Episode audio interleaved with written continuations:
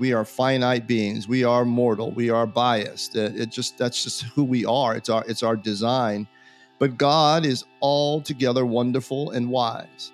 And so so what is in Proverbs is is that uh, the expression, the best expression of humility is is giving God the steering wheel, right? It, my, one of my favorite old jokes is is that if God is your co-pilot, you're in the wrong damn seat. This is for people with Bishop Rob Wright.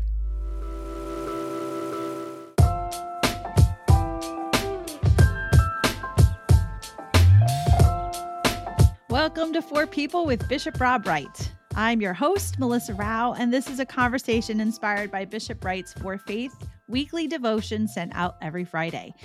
You can find a link to this week's For Faith and a link to subscribe in the episode's description. Hey, Bishop. Hey, good morning. Hey, thanks for your devotion this week. Um, you named it Wealth, and it's a reflection on Proverbs 22. Yeah. And to tell you the truth, it made me cry a little bit, like Uh-oh. for real.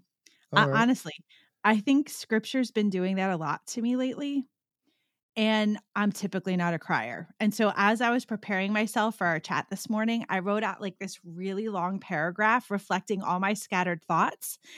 And then I deleted it all because this isn't for people with Melissa Rao. And so instead, I'm I'm just going to set you up for a mini sermon. All right. Bishop, how is Proverbs 22 about love? Oh, everything is about love. Uh, and that's, I mean, not the sentiment, the soul force, right? Not the sentiment, the soul force, right? We, here's where we start off with. We start off with the, the reality. The Bible doesn't say God uh, is loving, first and foremost. The the Bible says God is love. That is the most durable. One way to think about God is the, the most durable element in the universe, right? So as everything sort of surges and and lurches. You know, God is consistent, love is consistent. Uh, as other things sort of fail to adapt, stretch, and break, love adapts. That's what the stories of the Bible tell us. The story of the prodigal son, the, the story of the Samaritan woman, love continues to stretch. It's elastic uh, and it's inclusive. So, uh, when we think about wealth and, and wealth defined as God's word, which safely directs us to abundance, right? Then, of course, uh, wealth is about love, and the, and the wealth that Proverbs 22 is talking about, and that I'm talking about, you know, in this devotion, uh, is about uh, a good name is better than silver and gold, right? In other words, how does God give us the, what are the breadcrumbs on the way to having a good name? What is a good name? And why is that wealth? And so in Proverbs 22, we get we get a little bit of a an invitation to think about that to to get a better definition uh, of wealth than what we have, Mm. than who we as you know about who we are.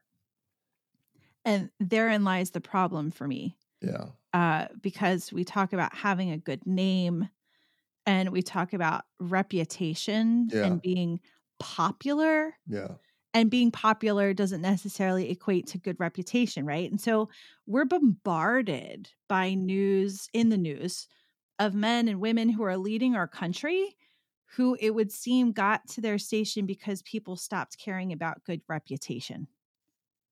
I know that's problematic. It's like it's like many are admiring others for being honest jerks. yeah, yeah. And so I'm wondering how folks can justify and exemplify exemplify such appalling comportment. And I guess I guess while I'm while I'm wondering how I am a part of the problem. So it's both judgmental and kind of an inward introspection of like, what am I doing to contribute to this? you yeah. know? Well, yeah. Well, you know, the, this whole business about a good name, which I suppose is, is you could say synonymous with a good reputation, is built on something specific and transcendent, right? And so it's not built on the things that are fleeting. It's not built. It doesn't say anything about uh, the exertion of power. It doesn't say anything about dominating anything. It doesn't talk about accumulation, right? It talks about um, uh, living in obedience to God's word. And God's word is that you and I, uh, as I say in the meditation, are to be mindful of and, and be uh, striving for equity and justice, uh, given to service, uh, called to simplicity, uh, increasing in generosity. um, extending forgiveness, and applying uh, what we know about the Lord uh, in Holy Scripture to how we handle conflict resolution, right? And so, and so, um, you know, that's your, your point. Actually, sort of helps to make this point. Society wants to say what its version of a good name is, right? And that is the accumulation of things by any means necessary. Um, uh, without necessarily uh, uh, being meticulous about integrity or justice um, or being other centered uh, or uh, joy or peace. But but what we're talking about, what Scripture is talking about, is another set of riches, which is joy, right? Which is peace. Uh, all those uh, things that we talk about that are fruits of spirit. And so, uh, why God is love and why God loves us, even in uh, Bible verses like this, which is that, that God leads us. We're not left to our own devices, right? The truth of the matter is, is that in Proverbs, what's sort of the, the thread through the whole thing is time and time and time again, we try to dream a world, construct the world, and it fails miserably, right? We, we injure one another inadvertently or on purpose. Uh, we, we, do this just because we are finite beings. We are mortal. We are biased. It, it, just that's just who we are. It's our it's our design. But God is altogether wonderful and wise. And so so what is in Proverbs is is that uh, the expression the best expression of humility is is giving God the steering wheel right? It, my, one of my favorite old jokes is is that if God is your co-pilot, you're in the wrong damn seat, right? So so how, so how does God how does God drive, right? You say, you know, how does God drive? Well, how God drives is, is that we we apply God's word to our real life. I mean, that's what I love about Proverbs because it's, it's all about accumulated wisdom. It's all about a life with God being applied and passed on, right? And so that's that's the you know we have knowledge we put a lot on knowledge and information and knowledge and information are fantastic. Hallelujah right? And twice on sunday. But what what is better than just knowledge and information is wisdom which is sort of the the skinny end of the funnel. Things get processed. And what we know and what what the author of proverbs is pointing us towards is god's ways are the best ways and god's ways are the sure path to riches riches in terms of family in terms of wholeness right in terms of integrity, uh, in, in terms of, you know, what we call shalom, peace. Bishop, you said God loves us enough to always point us to what is good and right. How do we get a good name? And you say this by following God's plan for equity, justice, service, simplicity, generosity, forgiveness, and conflict resolution, all the things you just mentioned. But then you said, especially when those things cost us big. Yeah. And I'm wondering if you can maybe expound on that a little bit. Sure. Well, I mean, in the in the in the world, we, when we talk about wealth, we're talking about you know accumulated benefit, right? Uh, you know, perhaps an investment and those sorts of things, right?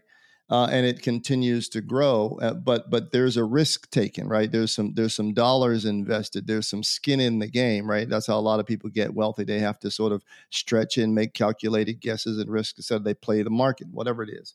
They play the Powerball, whatever whatever it is, right? Uh, what we're playing, you know, our Powerball is is that we're going to go with God for the long haul, haul over the ups and the downs, right? And so we are betting each day. Uh, those of us who are in, in, wanting to walk with God and make God the steering wheel, we're betting every day that God's way is the best way, right? And so at some point, as we go through life, we begin to accumulate insights about that, right? And as we accumulate insights about that, you and I become volumes to the praise of God, right? And so, uh, you know, being old is one thing, but being being a, a, wise elder is another thing, right? You know, one is a statement of chronological, biological, you know, sort of uh, definition. Another one is is that you know we have lived with God long enough to get to know God as friend, and we know something about our good friend, and we know something about the trustworthiness of our good friend and where our good friend is going, right? And where our good friend is always going is these directions joy, peace, love, generosity, simplicity, um, forgiveness, inclusivity, etc. And so we know that there's a tension there because we know that our friend God is going those places at a particular speed, and we are a little bit more reluctant and resistant to go where God is going to that speed. Do you see what I mean? In that, to that degree. And so the tension is for all of us uh, is, is that we're going to get to intersections. We're going to get to intersections in the marriage with uh, uh, we're going to get to intersections in our personal finances. We're going to get to intersections with our coworkers. We're going to get to intersections with our life with money.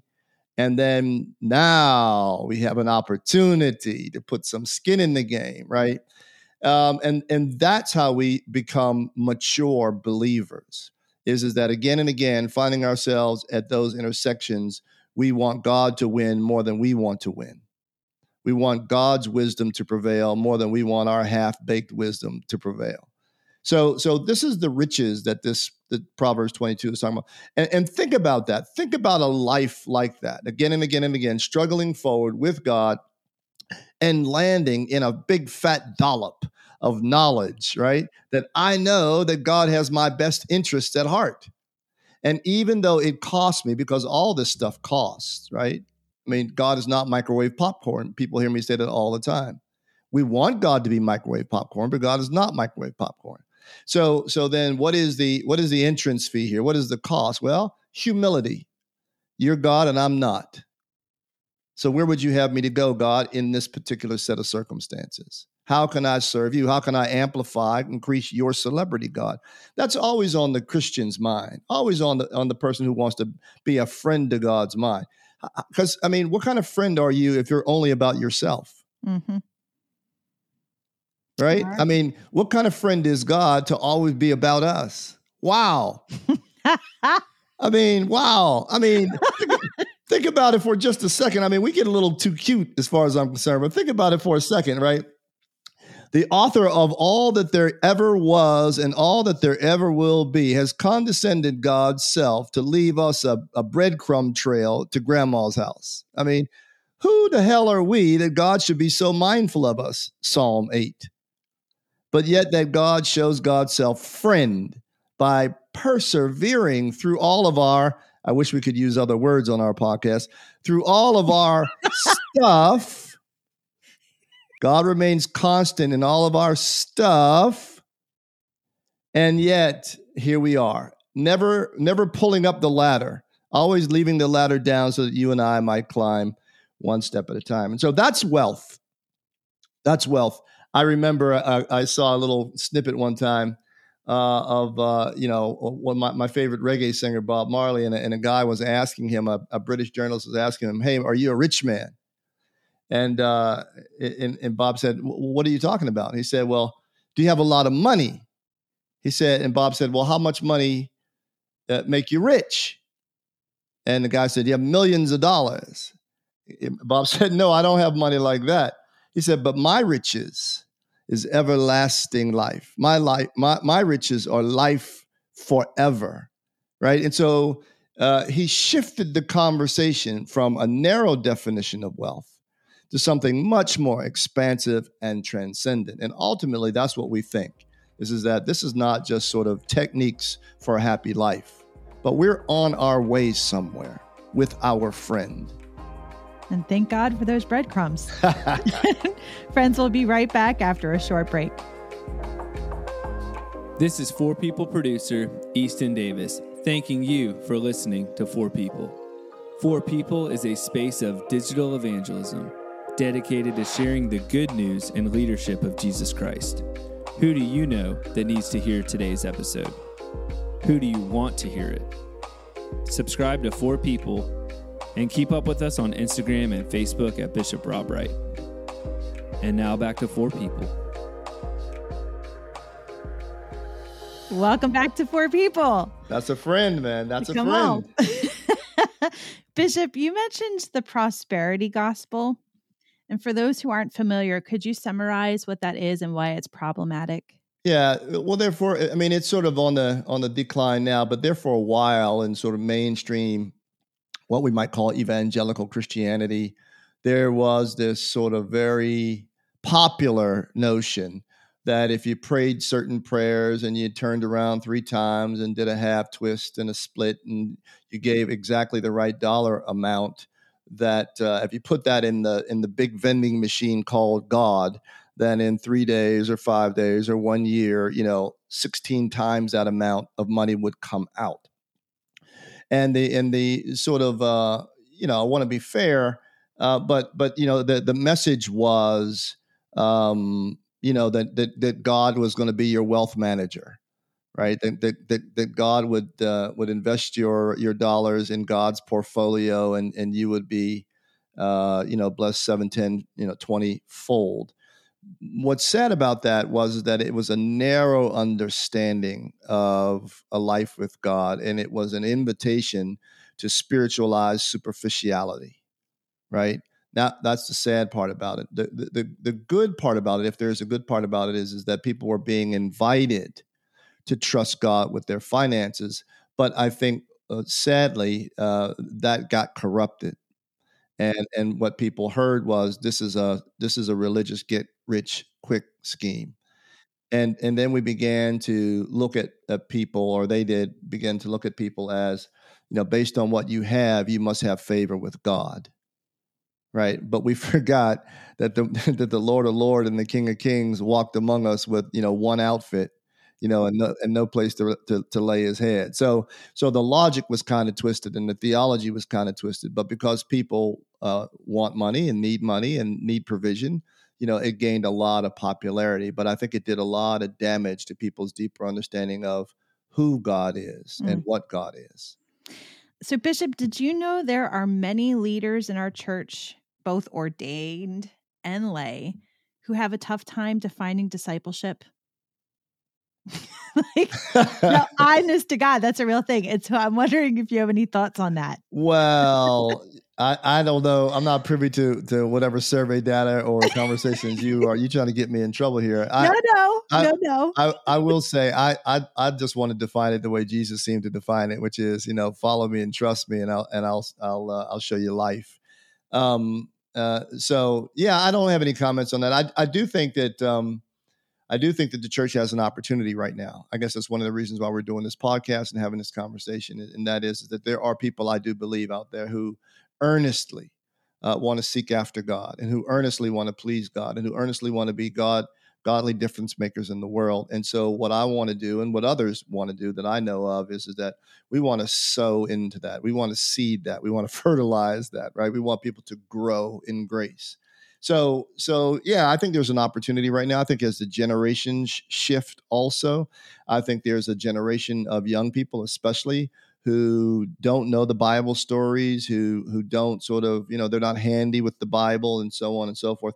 I think that's an opportunity. I think into that vacuum, the church has an opportunity um, to define discipleship. You know, I, I say all the time that Jesus is a lot cooler than the church is, right? Jesus is Jesus, like a lot of people that I know who don't even go to church and would never go to church, they think Jesus is real cool and Jesus should be paid attention to right? And so I think that, that that there's a paradigm for us to seize on the church, and that is like, what is it that they dig and love about Jesus that the church has failed at communicating, and how might we recover some of that ground, right? So, so you know, I, I know that's a that's a that's one way to to try to answer that. I think it needs to be defined, and I think the definition doesn't need to be austere and ominous and sad and tragic. I mean, I think that you know any guy who can wander around Galilee and just sort of crash parties, you know, and make connections with all kinds of people is my kind of Jesus. Yeah, man. Well, I was reading the list of all of the things, and I'm like, you know, most people, though they might not be able to define discipleship, can express who they believe Christians are yeah. based upon the fruit that yeah. they see. Yeah.